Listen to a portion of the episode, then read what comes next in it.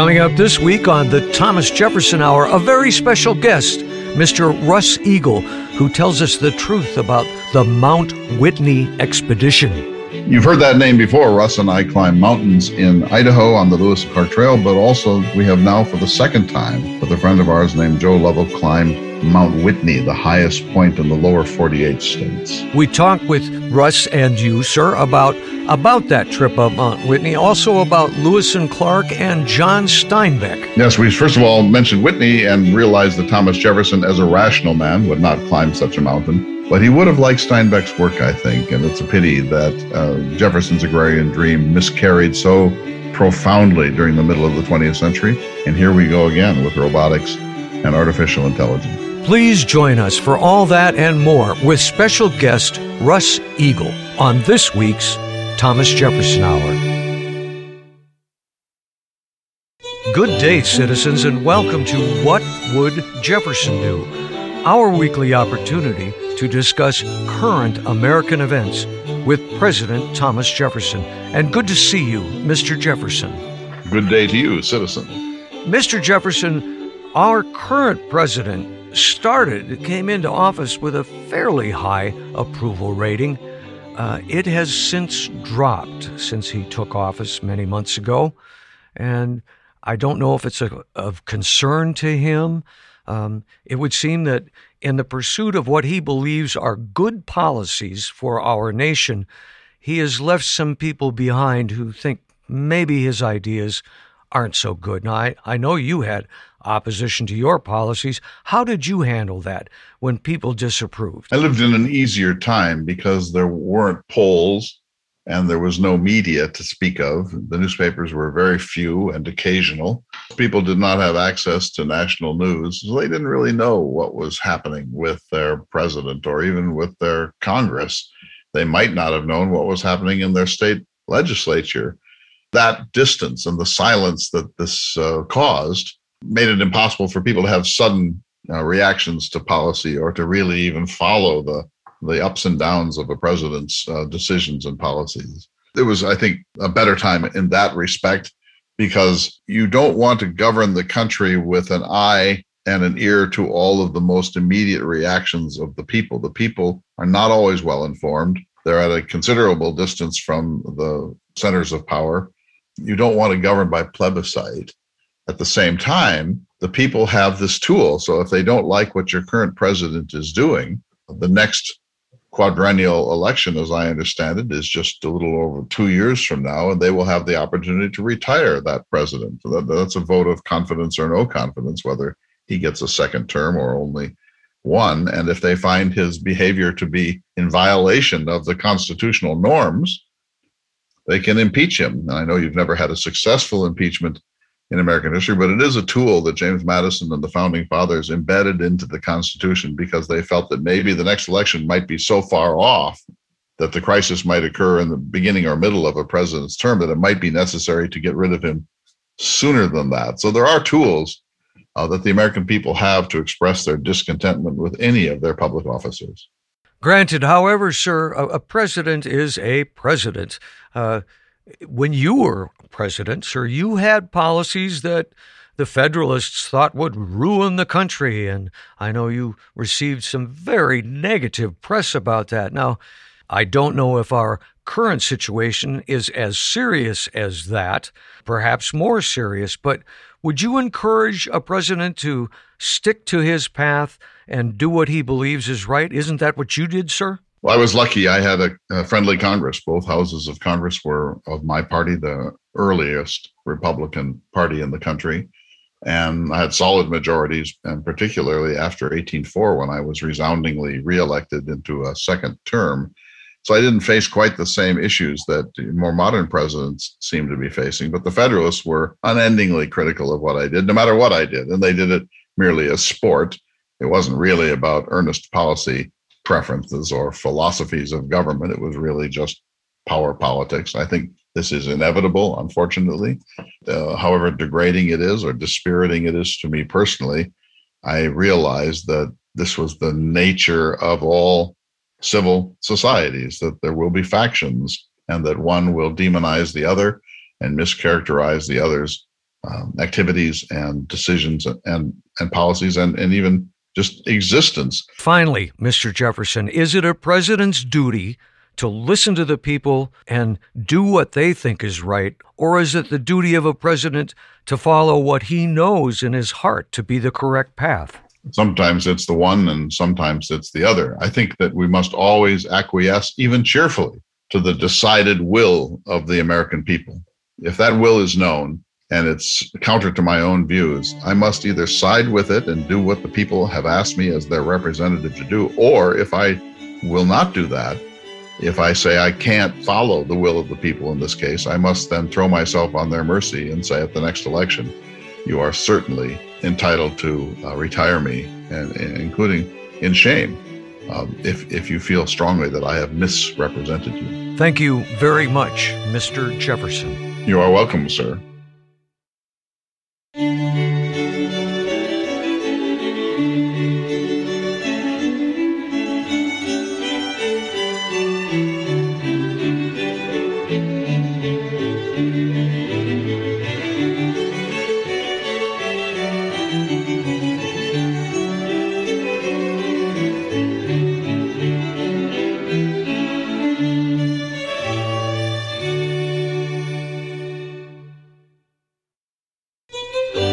Day, citizens, and welcome to the Thomas Jefferson Hour, your weekly conversation with or about President Thomas Jefferson. This week we are joined by the creator of the Thomas Jefferson Hour, Mr. Clay Jenkinson. And Clay, you have a special guest here, someone you know very well and have had many adventures with.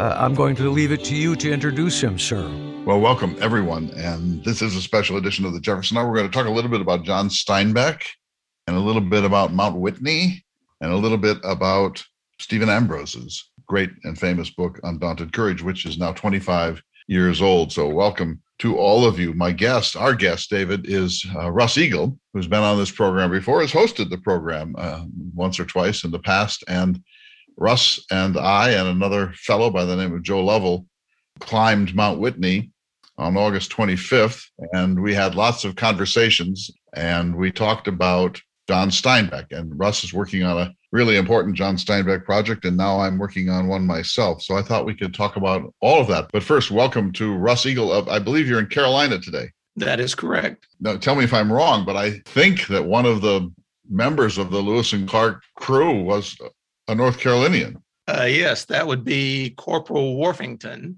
who I guess is most famous for bringing the keelboat back from Fort Mandan.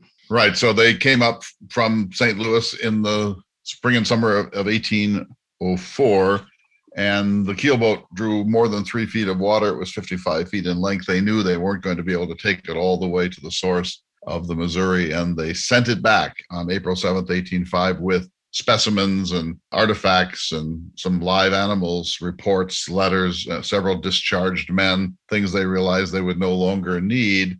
And that was a pretty serious mission, Russ, because they had had this period of tension with the Lakota near Pierre, South Dakota. And Lewis was afraid.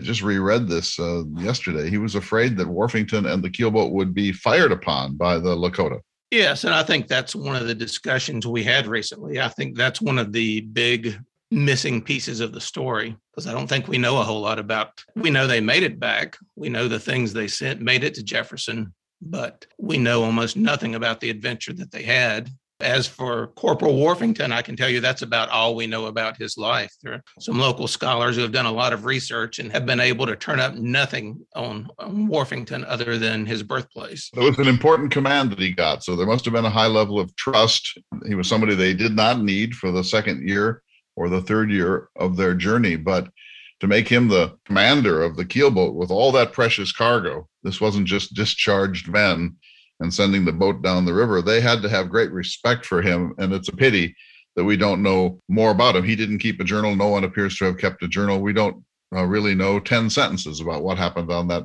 long 1610 mile ride back down to St. Louis, except that so far as we can tell, they had no difficulties with the Teton Lakota or or anybody else. But you you Carolinians take some pride in having one of the members of the expedition, don't you? Well, certainly there are some that do, and uh, with the help of the uh, foundation, some some really nice signage has been erected at at uh, Corporal Worthington's birthplace, which is in eastern North Carolina. So you know everybody's got to grab for their little piece of the story. One of these days, I will venture there, but it won't be high on my list. The new issue of We Proceeded On, which I'm just editing today, actually just finishing up, is going to be all about the late Stephen Ambrose, and it's the 25th anniversary of Undaunted Courage, which is not just about uh, the expedition. In fact, let me read the subtitle of the book Undaunted Courage Meriwether Lewis, Thomas Jefferson, and the Opening of the American West, published in 1996.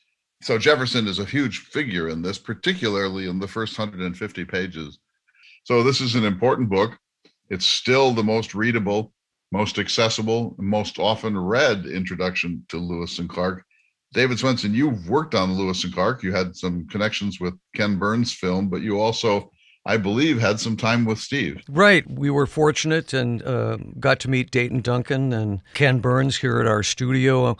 They had chosen to use some Native American music that we recorded on our label, and it ended up in the film, which we were very proud of. We had this delightful evening at the studio after the premiere of the film here in Bismarck with Dayton Duncan and Ken Burns. And then we were invited to join them on their premiere from here to the coast. They uh, showed the film. There's a, I, I remember being near Idaho, and it was uh, at an outdoor drive-in theater that they sort of set up that they they showed the film. And yeah, I was there with you. I didn't know you were there. We didn't know each other. Ambrose really had a magnetic personality, don't you think? He was. A lot of people called him the coach. Let's go. Let's get this done. And um, but he he had quite a personality. You had some time, some interactions with him on that on that journey. How you went to all these venues across the West? I did. I actually um, drove from Bismarck all the way to the coast and recorded sound effects in locations that they had been, recorded Native American singers in locations that they had been, recorded a fiddler out in the woods and in the mountains of Montana, and hiked up some of the trails that existed there. So it was a, it was a great time. It was a long time ago, but I remember it well. Uh, indeed. Now, Russ, I don't think you met Steve. I did not know. But you have um, partly at my suggestion, I think, reread Undaunted Courage over the past few weeks, and I'm just um, interested in in your reaction. You know, it's been for me literally 25 years since I read it through. I've read parts of it dozens of times, but I've never read it through. I just did. Uh, what was your reaction?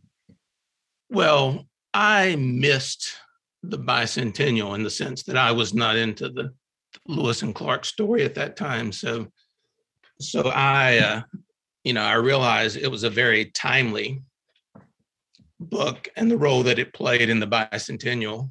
Um, you know, but but not necessarily for me. I had read a lot of other works by the time I read it. So, to me, it reads more like an, an adventure story for for young boys. You know, that sort of thing. Um, I don't like the fact that it sort of uh, uh, skips over. Uh, really, to me, it skips over the the whole last half of the journey, which I think is the most fascinating part for me. Um, I think there's a great book to be written about um, the trip home, and I know you touched on it on in your book uh, quite a bit, actually. How you know you had five or six groups um, going different places, and so, um, but you know, for what uh, Undaunted Courage reads to me more like a novel than than history. But um, having said that, you know, I do have a great deal of appreciation for what it was and the role it played.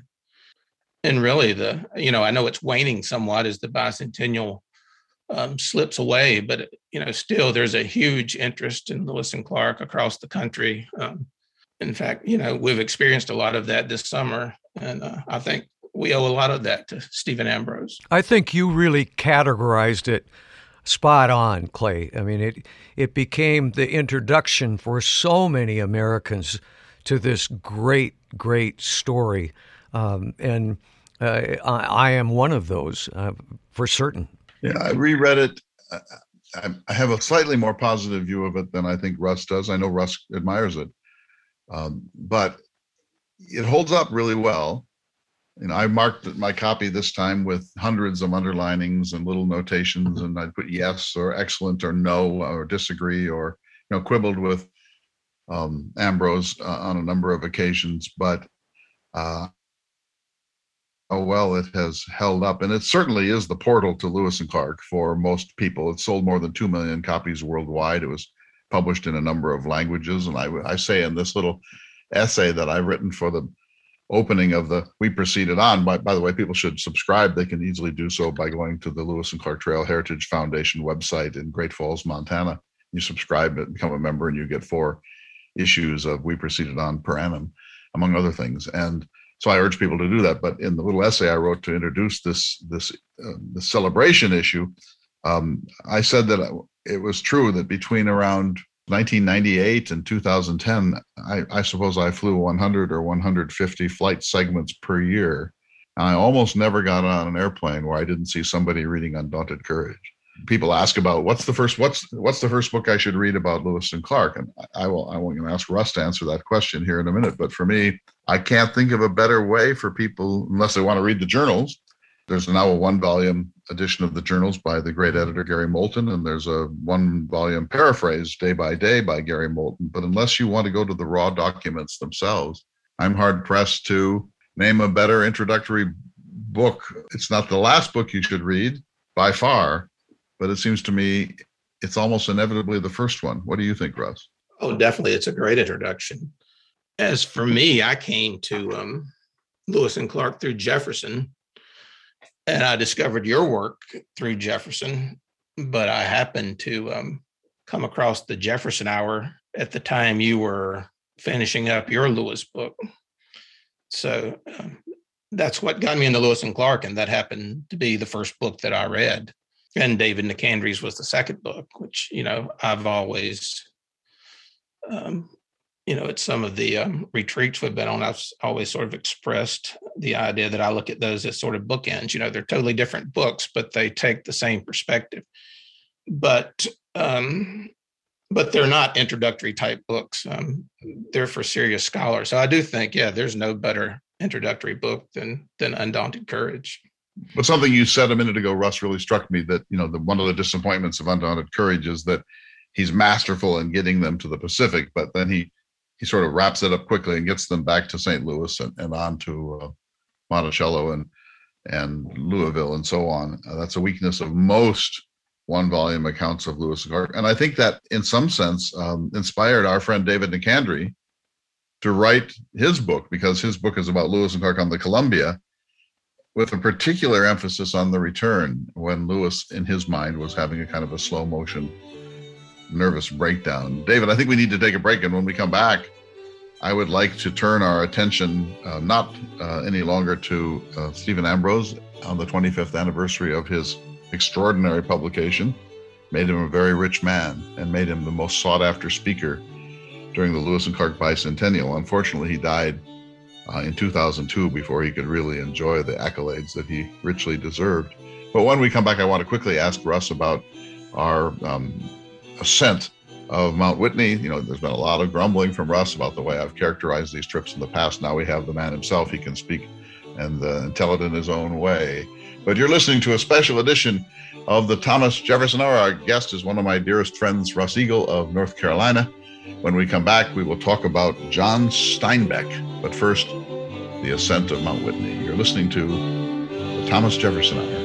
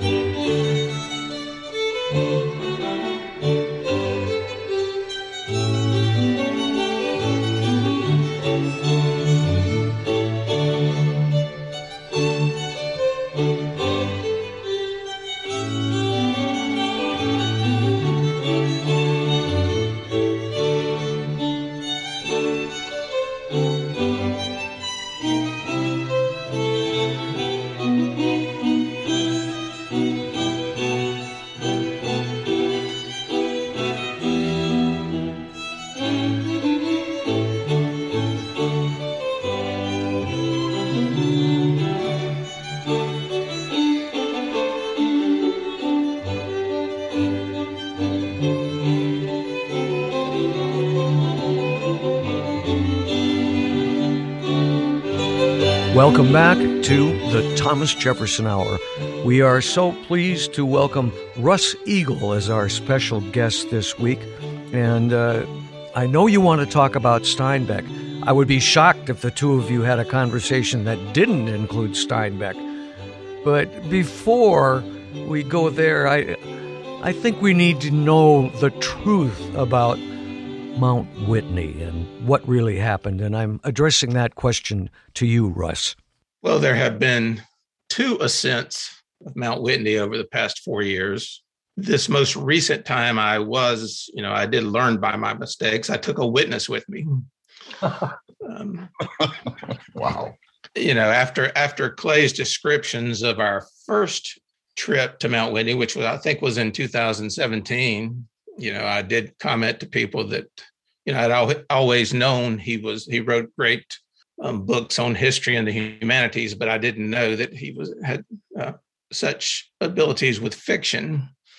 Clay can speak for himself, but for me, the most recent trip was much easier than the first time. The first time nearly killed both of us, I think. Well, we're sort of assuming that people know about Mount Whitney, where it is, how high it is, how difficult of a climb. Is it a climb? Is it a hike?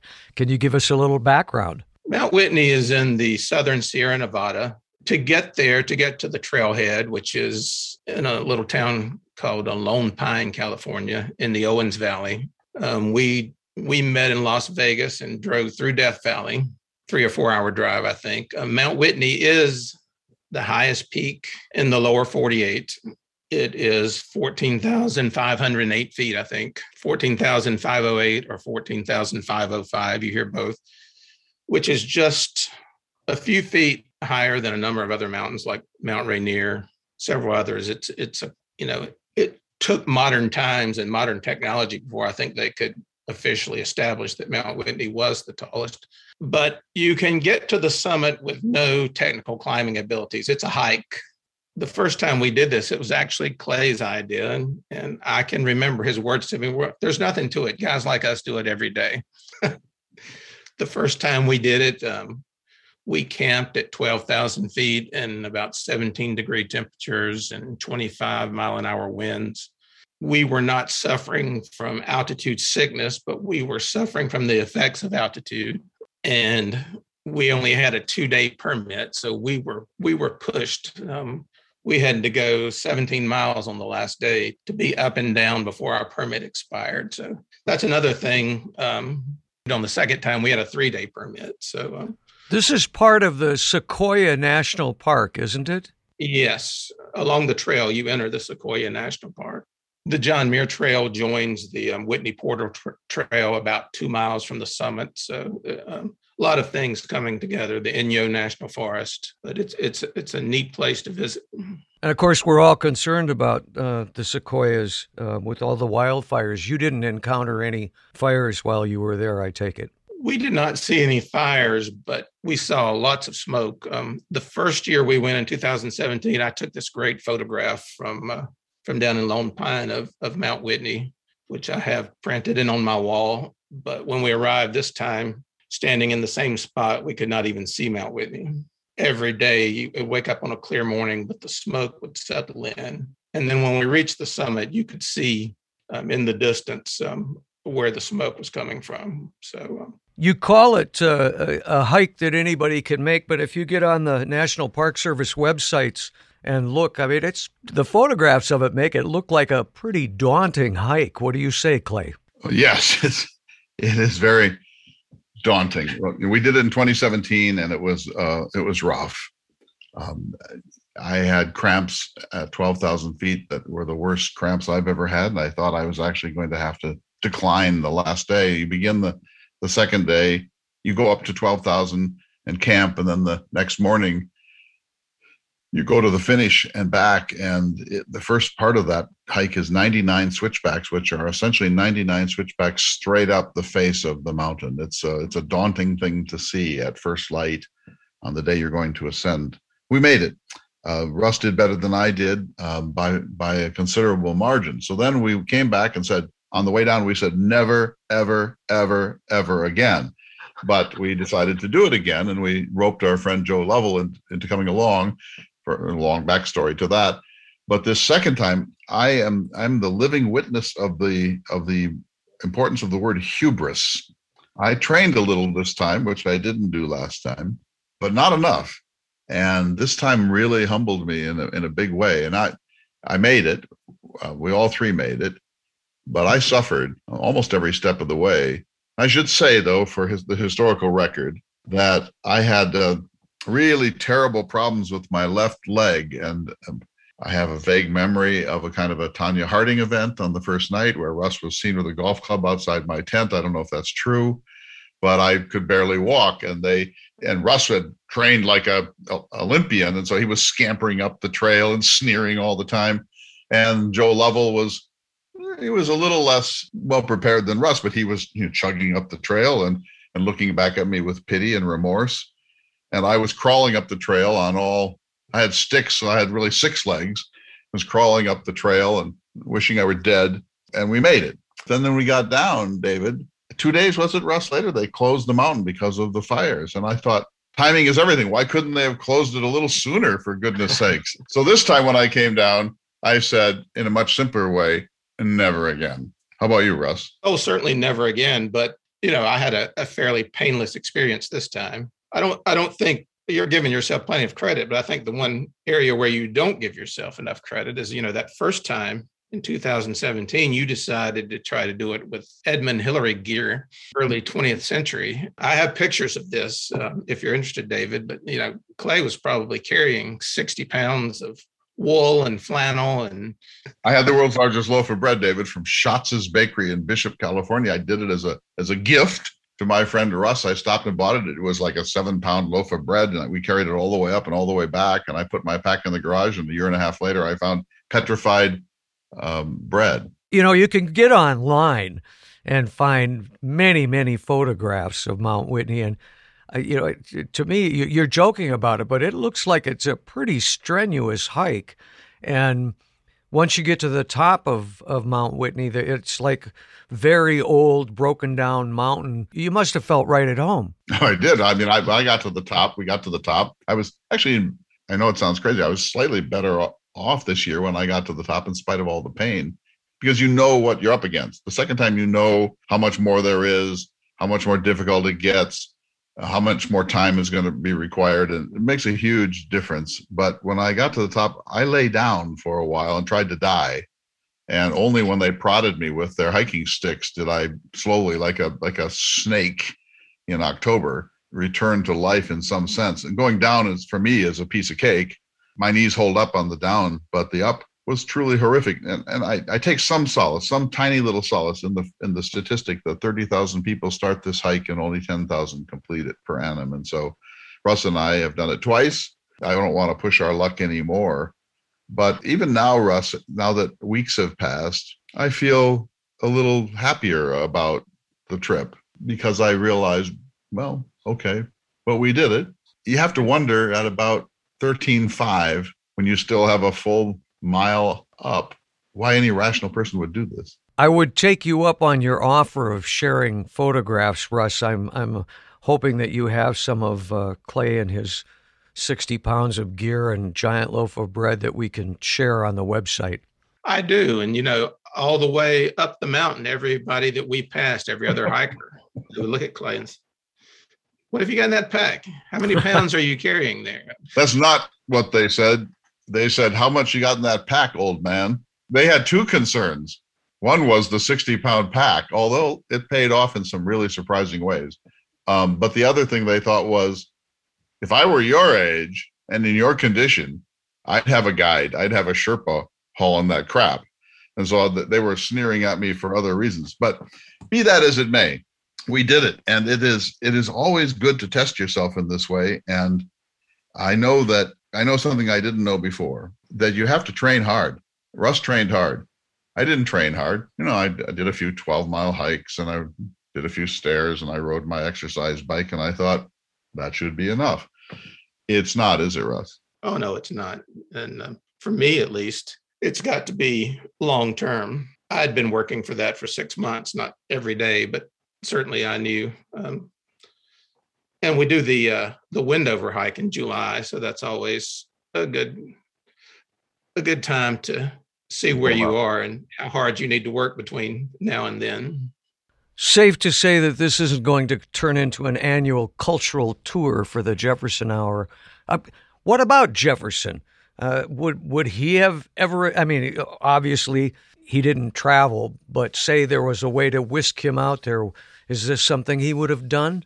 Yes, because first of all, he would have said he wouldn't have done it. Nothing would have made Jefferson do it, but he would have brought a theodolite and a compass and surveying equipment, and he would have measured the height of the mountain from a base camp somewhere, and he would have sent Meriwether Lewis up or somebody else up on his behalf. Jefferson's not going to do such a thing, but he would be thrilled because then he would say to Europe, "Hey, talk about your Matterhorn, talk about your Mont Blanc, talk about the Alps. We have mountains in this country that dwarf yours." And he was always eager to vindicate America against the, the views of Europeans. So he'd be thrilled, and I think he would also be thrilled by California, which sort of leads us into the the second half of our discussion, David, unless you have you want to shame either one of us. Well, I, Jefferson would be impressed that gentlemen of your age would even attempt such a thing, don't you think?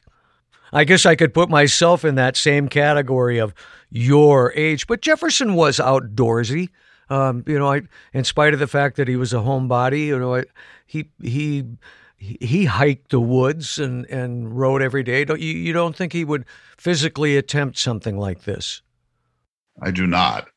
I do not. I think that he would have looked up. I mean, it's the very definition of the sublime. So, all joking aside, when you're at Lone Pine and you look up at that mountain, and there are about seven of them, it's kind of hard to know which one is which. But when you look up at that front, the front of the Sierra, it takes your breath away. It's one of the most beautiful sights in America, but you are immediately aware of the sublime. And the sublime was that concept that the 18th century loved of being overwhelmed. When you look up from the parking lot at the interpretive center down in the base at Lone Pine, you think, this is going to be really, really difficult. And the, the the drama of the thing, it's one of the most dramatic mountain faces. It's much more dramatic than Pikes Peak. I think it's more dramatic than Mount Rainier and you see it and you think, well, it can't be done. I mean, you, you, first of all, you think it just can't be done, or if it's if it can be done, it's just got to be an ordeal.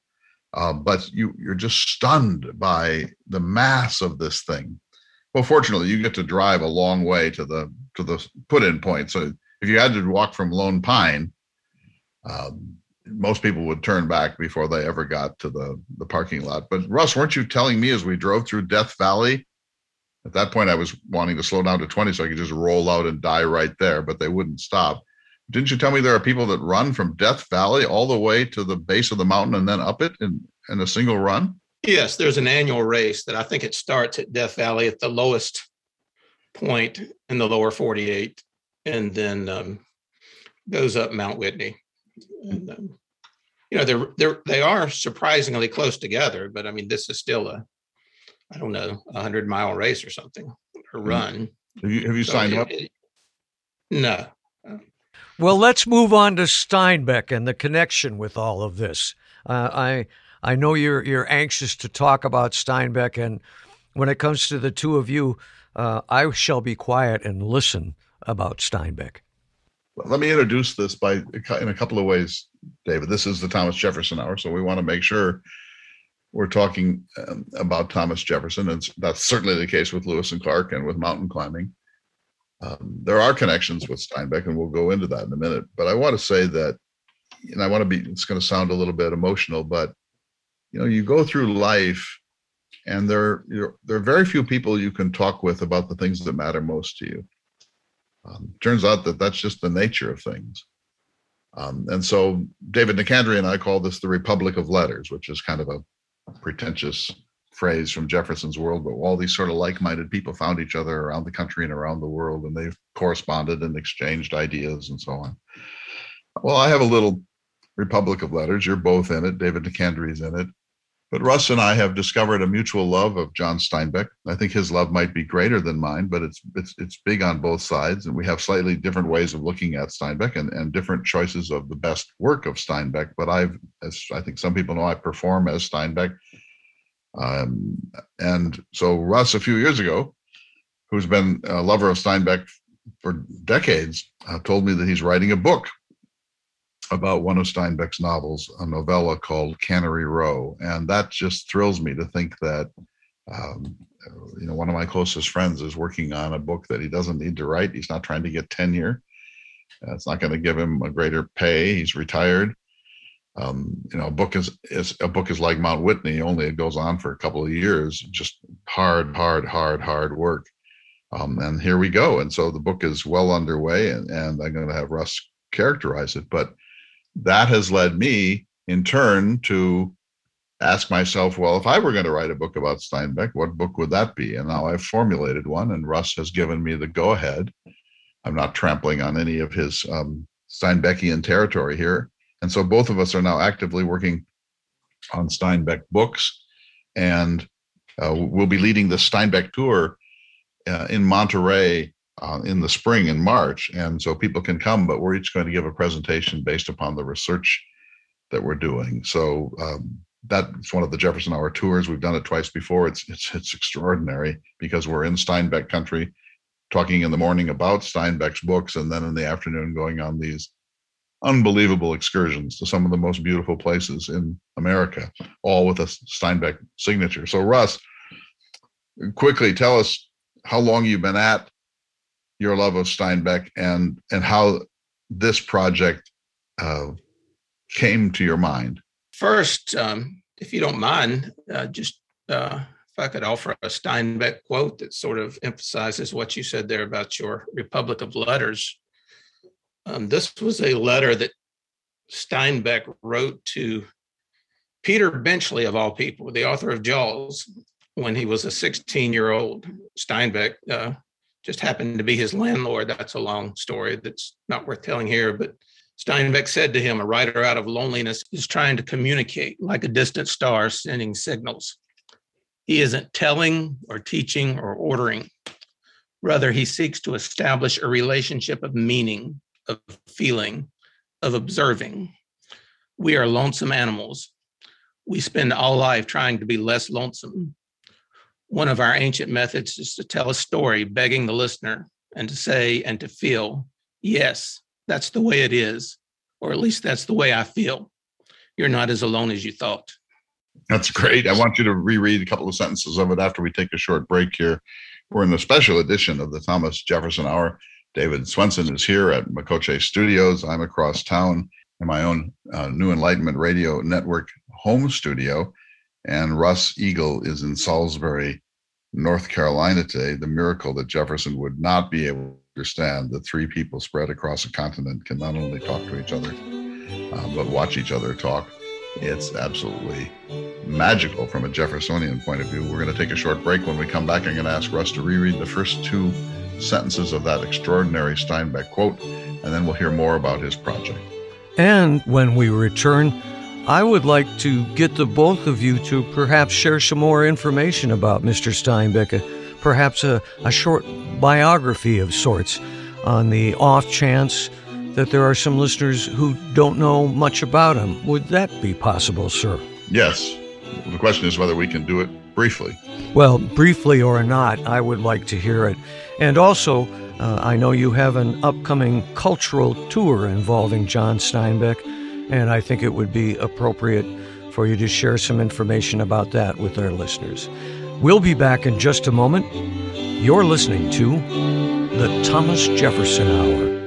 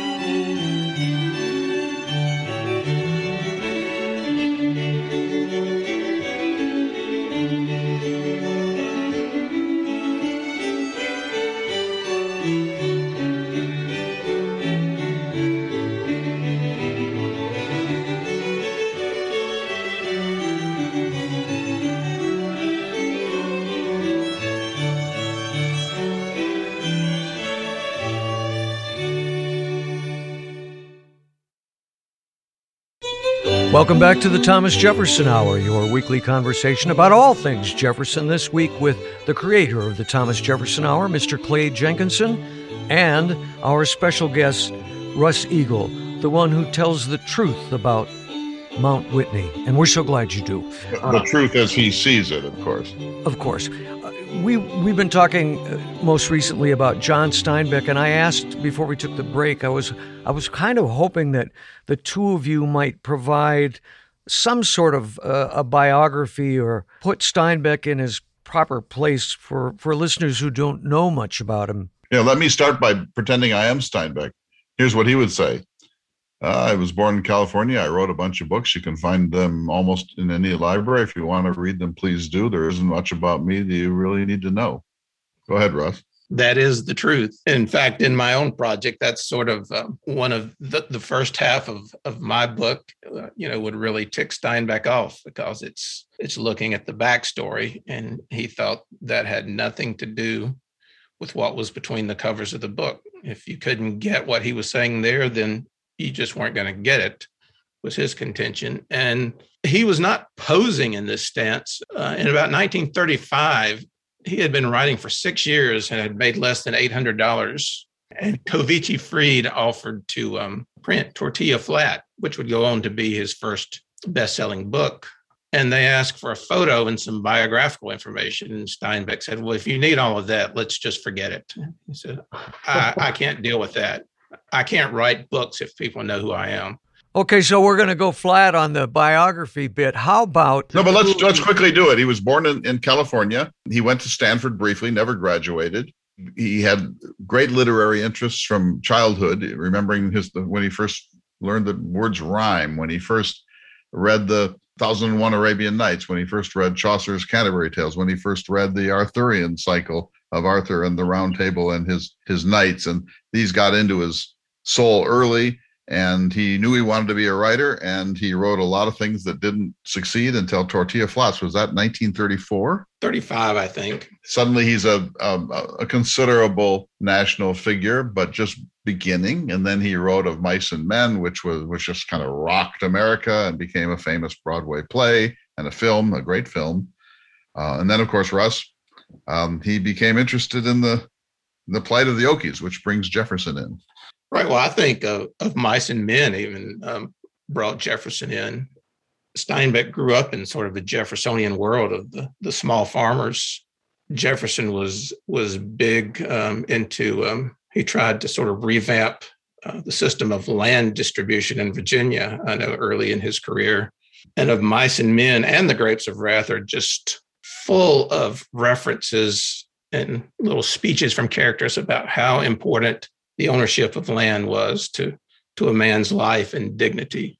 But one of the reasons Steinbeck is so misunderstood, I think, is because he made his reputation in that time, and everybody assumed he was, you know, the pro-labor, proletarian voice of the Depression, and and that's not really how Steinbeck would have defined himself. But that's what was going on in his world at the time. You know his his views came from experience rather than ideology. So he went out and spent time with the okies and then his wife at the time said he fell in love with them. And that's where those projects came from. Um, you know world war ii came along and that crisis passed and you know the country moved on and steinbeck moved on. But so much of his readership was looking for you know the sequel to the grapes of wrath. Steinbeck had this fear of repeating himself he would not do anything that he considered, you know, doing the same thing twice. The Grapes of Wrath, as I think everyone knows, is about displaced family farmers. That the family farmers of Texas and Arkansas and Oklahoma and Nebraska, Kansas, the Dakotas, eastern Montana, they were displaced by this perfect storm of the Great Depression and the Dust Bowl. The Dust Bowl was one of the worst man made environmental disasters in human history.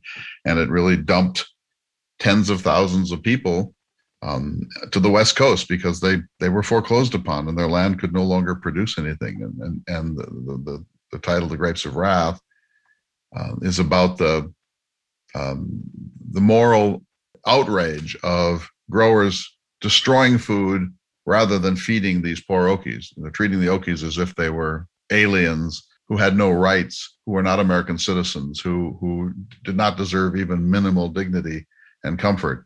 And mm-hmm. when Steinbeck saw all this in the Central Valley, saw the way the great growers were treating these these helpless refugees, it angered him and, and but he managed to control that anger and produce one of the world's great books the grapes of wrath. So it's very jeffersonian and there are jeffersonian characters in the book. And i think jefferson would be fascinated by this and it's it's happening a little bit again today this displacement by ai and robotics. But but to go back to your work russ it's not on the grapes of wrath. I know you love that book.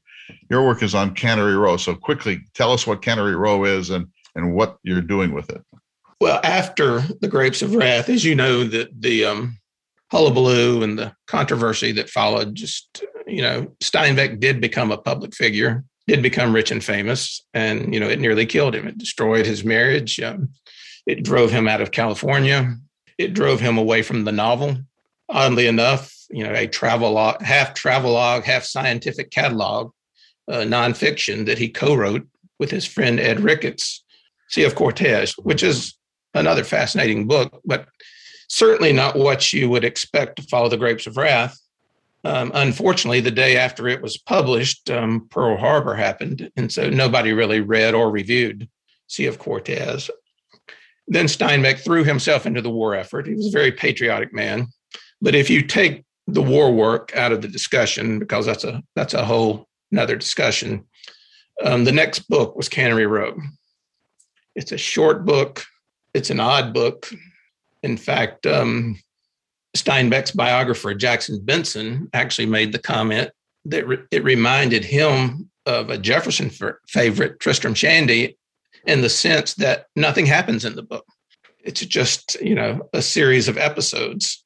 And the reviews, uh, needless to say, were, you know, this is what you followed the grapes of wrath with, you know, this the story about uh, bums and prostitutes on the Monterey waterfront.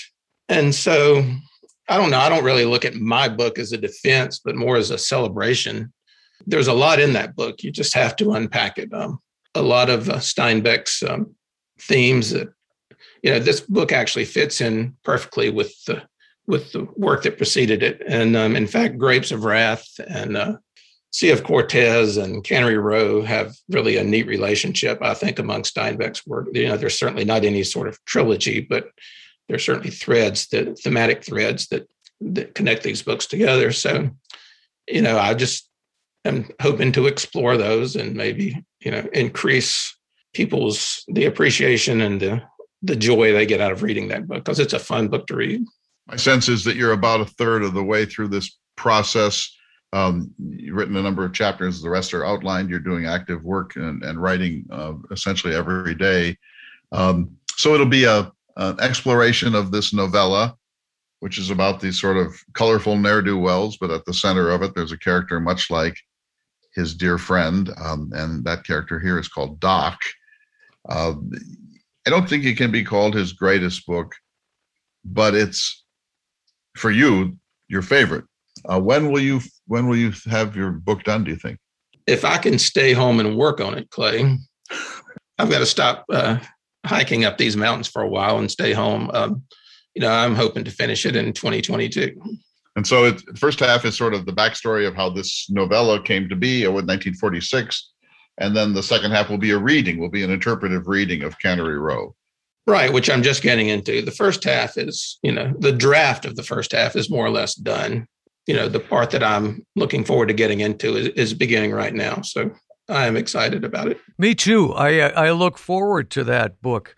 You know as time slips away from us during this conversation there's a couple things that i would like to address if i might gentlemen well the first is is i i i really think you should uh, tell us a little bit more about the steinbeck tour what it's going when it's going to be where people can find out more about it and and what it encompasses yeah, Russ will have the details, but let me start by saying it, there's an irony here, isn't there, Russ? Because you go to Monterey now and you see the place that was a smelly working class fishing village in Steinbeck's time.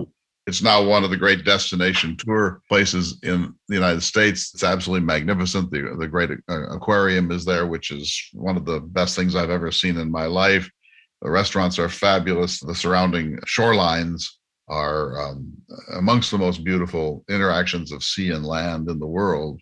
And so when you go there, it bears almost no resemblance to the shabby, smelly fishing town of Steinbeck's time. Uh, but Russ, you have details on the trip. Right. The trip is in March. The dates are on the Jefferson Hour website. We're going to be at Asilomar Conference Grounds, which is right on the coast. You know, you can walk out your door to the tide pools that Steinbeck examined and wrote about in Cannery Row and a number of other books. Um, we uh, hiked to the uh, summit of Fremont's Peak. That's not a Mount Whitney type hike, but it's where Steinbeck um, sat when he wrote that poignant chapter at the end of Travels with Charley, where he saw Steinbeck country for the last time. Um, we go to um, Point Lobos, which has been described as the greatest meeting of land and water in the world. It's where Steinbeck Steinbeck's family had his memorial service. It was a favorite place of his. Um, we have lunch at the house where Steinbeck was born and where he grew up. We go and see Rocinante, the truck that Steinbeck drove around the country and travels with Charley. You know, and, and a lot of other things. And just seeing Steinbeck country is is something to see. You know, we got we actually go to this interpretive center in Salinas, and there's Rocinante, the camper van. Back then, it was a big, crazy, new, innovative thing, and he drove. Russ and I share our fascination with that book, that late book, Travels with Charley, which is sort of his farewell to America in some ways, but also his attempt to of re-engage with America after uh, spending so much time being a, a famous man. Um, but that that pickup is there, and the camper is there, and you can peer inside through plexiglass, and it just makes you want to get on the road yourself. Um, David, uh, you read Steinbeck at some earlier point in your life, I feel certain. Yeah, and that sort of leads me to my next uh, and final question, which is, you know, we all um, are shaped to some degree by those that we read, particularly in our younger years. And both of you are avid Steinbeck readers. What is it about his writing? I ask both of you. What is it about his writing that has drawn you to his work and stayed with you throughout your lives? Um, well, Steinbeck has a lot in common, I think, with um, another of your favorites, Clay, uh, Thoreau he sees observing nature and being part of nature. He sees nature as as a teacher, as your text. The the wise man in Steinbeck's books is um, sort of defined by his relationship to the natural world, and and Steinbeck was as good as anybody about uh, describing and writing about the natural world. So uh, that's certainly what what drew me in initially. For me, when I started to do Steinbeck, I kind of took on the character before I really knew what I was doing. I knew I loved The Grapes of Wrath. I knew that I loved Travels with Charley. I knew that I loved Cannery Row and of Mice and Men. Early in life, he realized that he's one of many people who have this realization that there are only a handful of plots a conflict between man and woman, conflict between man and man, conflict between man and society, conflict between man and God, um, the struggle for happiness, uh, jealousy, betrayal, um, uh, hate, fear. That, that, that, really all stories are are uh, are reweavings of a of a very basic story stuff, and you can find that in the Bible and in the Arabian Nights as well as you could ever find it in Hemingway or Faulkner or Emily Dickinson, etc. And so that really fascinates me. And he's very programmatic. East of Eden is really the story of Cain and Abel told in several different ways.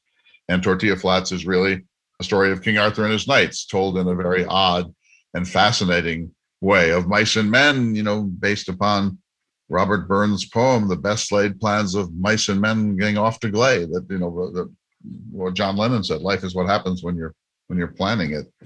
Um, those things really fascinate me, and that leads. I'll just quickly say what my project is. I'm working on a, a book now on Steinbeck and um, the Morte d'Arthur by Sir Thomas Malory, the Arthurian cycle, and it's a long and fascinating story of a discovery that was made in, in Winchester in England in the 1930s of the original manuscript of the Morte d'Arthur. Caxton printed a version of it. It was the first book printed in the English language. Um, and Steinbeck became utterly obsessed with this. He went to uh, Great Britain a number of times. In the 1950s, he met Eugene Vinaver, who was the great um, Malory scholar. A book has never been done on this connection, and so I'm doing that. So Russ and I are taking on different projects. He's farther along than I am, but in the Steinbeck world, and they both fill holes. David, there's there's no adequate book on Cannery Row, and there's certainly no adequate book on on the Arthurian cycle. in the if I might, one more question for the both of you in the the few moments that we have left. If you had to choose a Steinbeck book that you were going to give to Jefferson to read, what would it be and what would his reaction be? Go ahead, Russ. I know I know my answer. Oh, it has to be the grapes of wrath now. You know, I don't know what his reaction would be, but I think, you know, if you read, I would just say uh, to listeners to read chapter 14 because I think Steinbeck's uh, point was the Jefferson's agrarian vision for this country is not enough in itself. There have to be connections beyond that, and I think I think that was the the major point of that book. Yeah, Jefferson, I agree 100. Um, percent The Grapes of Wrath, Jefferson would have, I think, found it fascinating and, and, and really upsetting that good people, I mean, salt of the earth people, they're not intellectuals, they're not sculptors or artists, they're salt of the earth people, minding their own business, working the land, worshiping the God in their own way, are suddenly displaced by forces they can't understand, by mechanization that they didn't help bring about, by an environmental disaster that they played almost no role in perpetuating. And then they wind up in the promised land. I mean, still to this day, David, California is the promised land of America. They get there and it turns out to be a bitter, bitter disappointment because of the maldistribution of the fruits of life. And if Jefferson was onto anything, it was the maldistribution of the fruits of life. So it's a very Jeffersonian book. I think you'd be shocked. Uh, and it's also the most accessible great novel of the 20th century. Try reading Light in August or Joyce's Ulysses, then you read The Grapes of Wrath. It is accessible to an eighth grader and to somebody who spent her or his whole lifetime reading English literature. Russ, I can't thank you enough. We've only touched the beginning of this. We all wait for your book on the on the cultural tour. I'm going to ask you to give a, a morning session on it and to read from the book. Uh, when it comes out, we'll have another session of the Jefferson Hour. It's, it's thrilling for me to think that you're doing this and and that you see the end in sight. And and David, here's the fun of it. If he just would stick to doing it, he wouldn't lead me on these incredible adventures that wind up breaking my back and and and postponing the publication of his of his authoritative book on on Cannery Row. Much as I'd like to give Russ a chance to respond to that, I'm going to relieve him of that duty and say, gentlemen, we are out of time for the week. Thanks for listening. You've been listening to the Thomas Jefferson Hour. We'll see you next week for another important edition of the Thomas Jefferson Hour. The Thomas Jefferson Hour is brought to you each week by Dakota Sky Education. The program is distributed nationally by Prairie Public. President Thomas Jefferson lived from 1743 to 1826, and this program presents his views. President Jefferson is portrayed by the award winning humanities scholar and author Clay S. Jenkinson. To obtain a copy of this or any show for a $12 donation, please call 701 575 0727. This program is also available online at jeffersonhour.com and on Apple Podcasts.